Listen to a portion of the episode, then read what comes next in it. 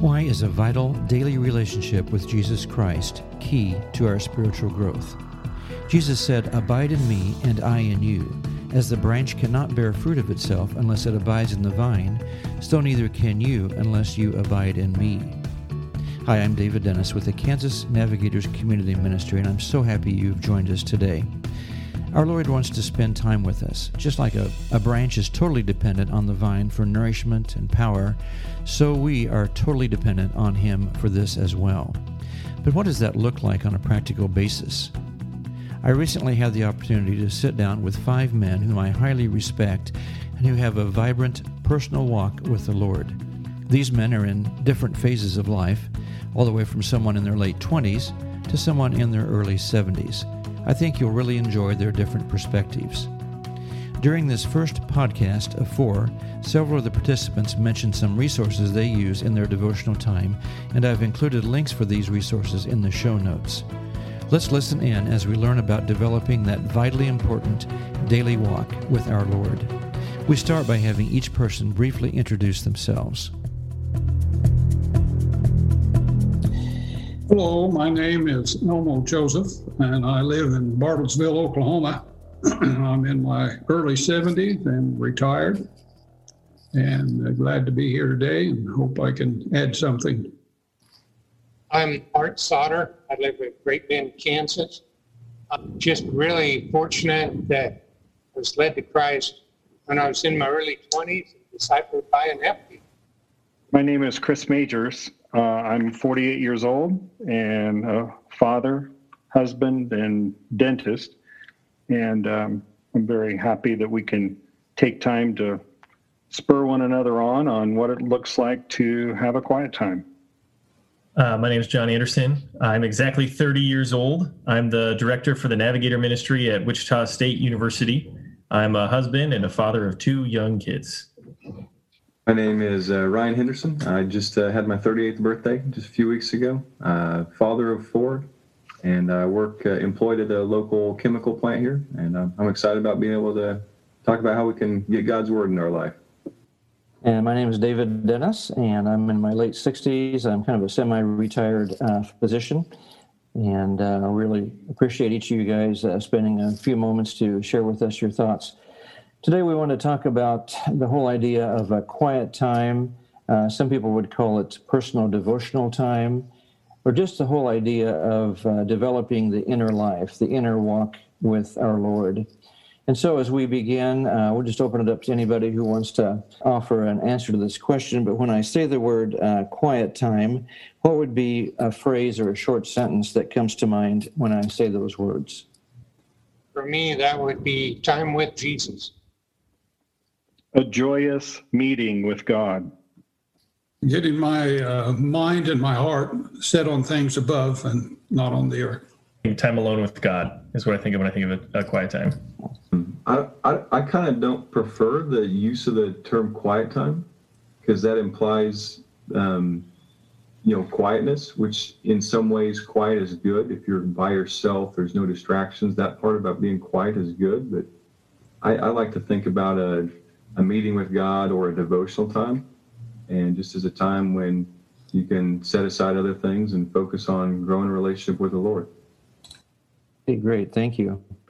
Yeah, I think when I think of the word quiet time, uh, when I've met with people in the past, they say they have their quiet time, and to them it means just being quiet and not not having really any interaction um, with the Lord or with His Word. But uh, to me, a quiet time when I hear that word, I think it means um, you know listening to God through His Word and then praying back to Him. That communication loop. So as as we think about that, what does a quiet time or a devotional time or whatever you want to call it look like in your life in a practical sense? What time of day? Um, maybe how long do you spend? What does it look like? Well, as far as as I think of a quiet time, it's really about a relationship it's about my relationship with my heavenly father and it's through his son jesus and it's by his holy spirit so when i wake up in the morning as a married man if i didn't greet my wife and start the day on the relationship uh, it would be it would be out of the ordinary. I, I just think of her. I include her throughout the day. I make uh, very few decisions without considering her. and that's the purpose for me of having a devotional quiet time, time alone with God, is to begin my conscious existence with my whole focus as much as I can upon my God and hmm. to go through the whole day with that. So it is all about a relationship with my Lord. Naturally, I need to start right off the bat. It's quiet times first. I find that I have to keep it interesting um, so that it doesn't become something that is such a habit that I do it for itself, you know, because the end goal is not to have a quiet time. The end goal is to have time with Jesus, as we've all pointed out. And I kind of concur with Ryan. Um, the notion of bracketing the quiet time as just time where I'm going to do this and then I'm done like Elmo said, we want to do that the whole day long, all the day long. So, how do we enter into a space where God is going to speak to us and and and we have time to be in the presence of the Lord where we can be in relationship and then take that with us because our real business here as disciples is to be with him moment by moment. So, it looks different for me. Uh, sometimes that's walking. I can go out and walk and I can pray and I can listen. I can be quiet. I can do that in various locations. I don't want it to become such a system that the system becomes the end goal. I, um, I want it to be a variety of things, a variety of books, a variety of different books within the scriptures.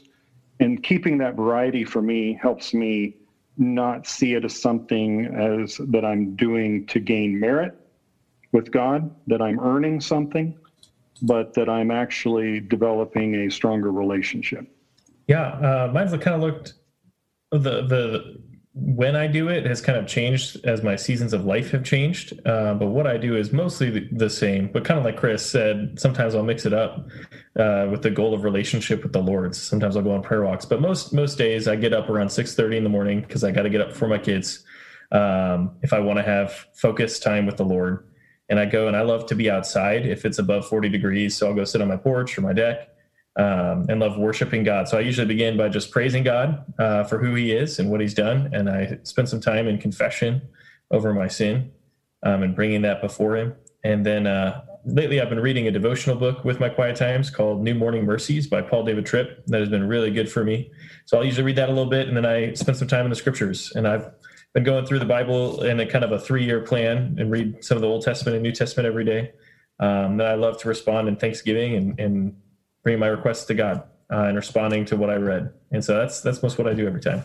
My uh, my wife and I we recently took a trip, and in part of that trip we uh, listened to an audiobook, and kind of the, the gist of the audiobook was this little boy who came to faith, and he kind of did some ornery stuff, but was growing, you know, growing through his his new faith, and uh, he was into military stuff, and this pastor that led him to faith kind of told him about his enemy and and obeying his commander and things. And um, that really got me thinking about Ephesians 6 and where it talks about, you know, taking up um, the word of God and, and putting on our armor. And I just went in the, just so I've kind of thought about that a lot recently when it comes to quiet times is I want to obey my command. I want to be a soldier in the army of the Lord and I want to obey my commanding officer. And um, to do that, we need the instructions that he gives us to be able to do that um, through through reading the Word, uh, to, through talking back to Him in prayer and and responding in obedience, and and helping build up the army, passing it on to to other people. Um, so it's just something that's kind of you know in my mind spiced up how I've been doing quiet times recently, just thinking about well, what what are the the instructions I need to receive for the day to to be a faithful soldier in the army of the Lord. And, for me, if if if I don't do it before everybody else wakes up, it's probably not going to happen. So my mine mine happens early in the morning before everybody wakes up before work.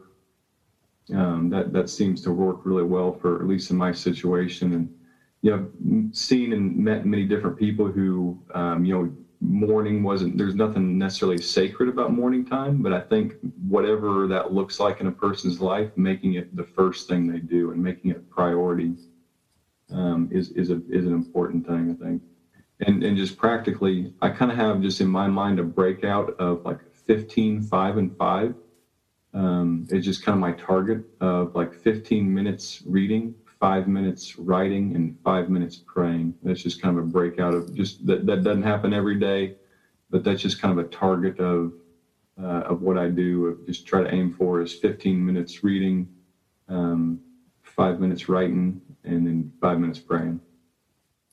Good, thank you. Art, your thoughts on a practical basis about how to do a quiet time? Well, I'm I can be kind of a random thinker, so I I need some structure to get me started. Uh, I usually uh, am up a bit before six o'clock in the morning. You know, 30 to 45 minutes is kind of what uh, I try and shoot for. There's mornings that it's less than that, but I've, I've come across a little uh, daily devotional. Uh, fellow from from industry that I work in shared this with me, and this is a really good tool uh, the word for you today in a little quarterly booklet.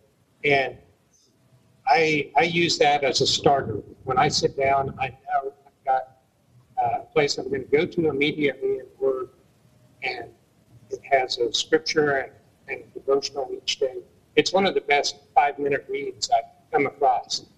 And the other thing that's really been helpful is to share that with other people.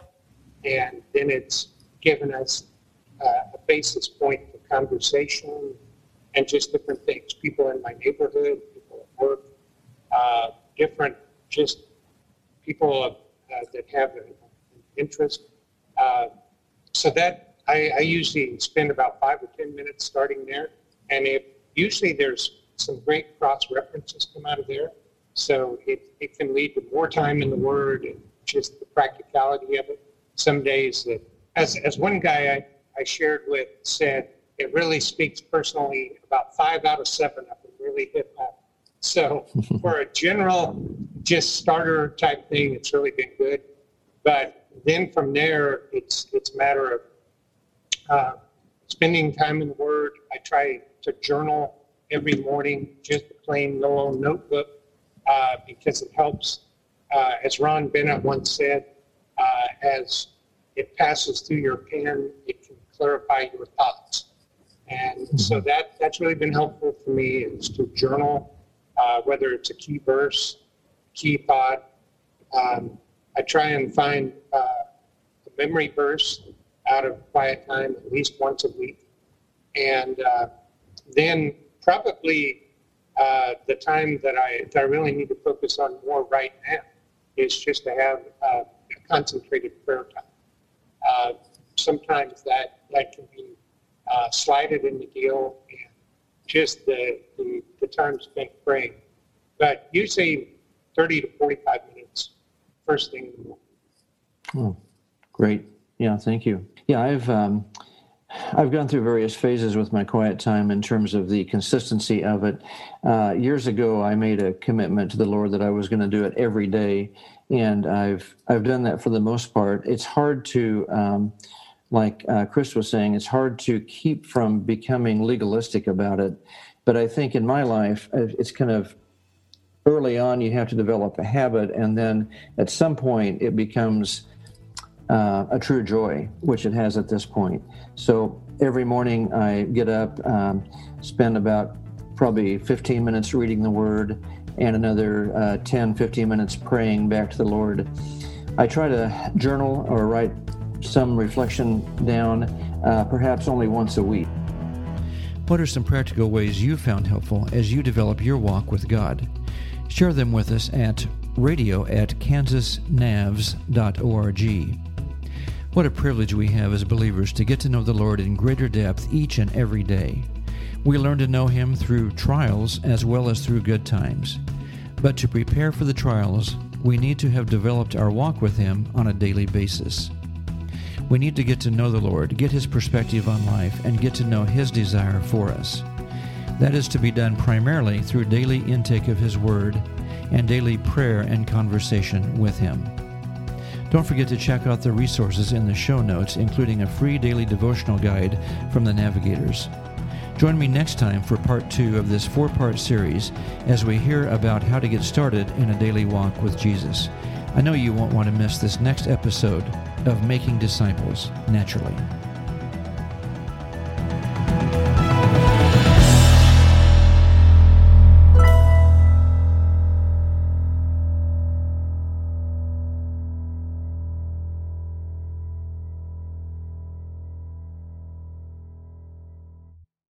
The views expressed on this podcast are those of the speakers and are not necessarily the views of the navigators, nor of the Kansas Communities Ministry. Thank you for listening.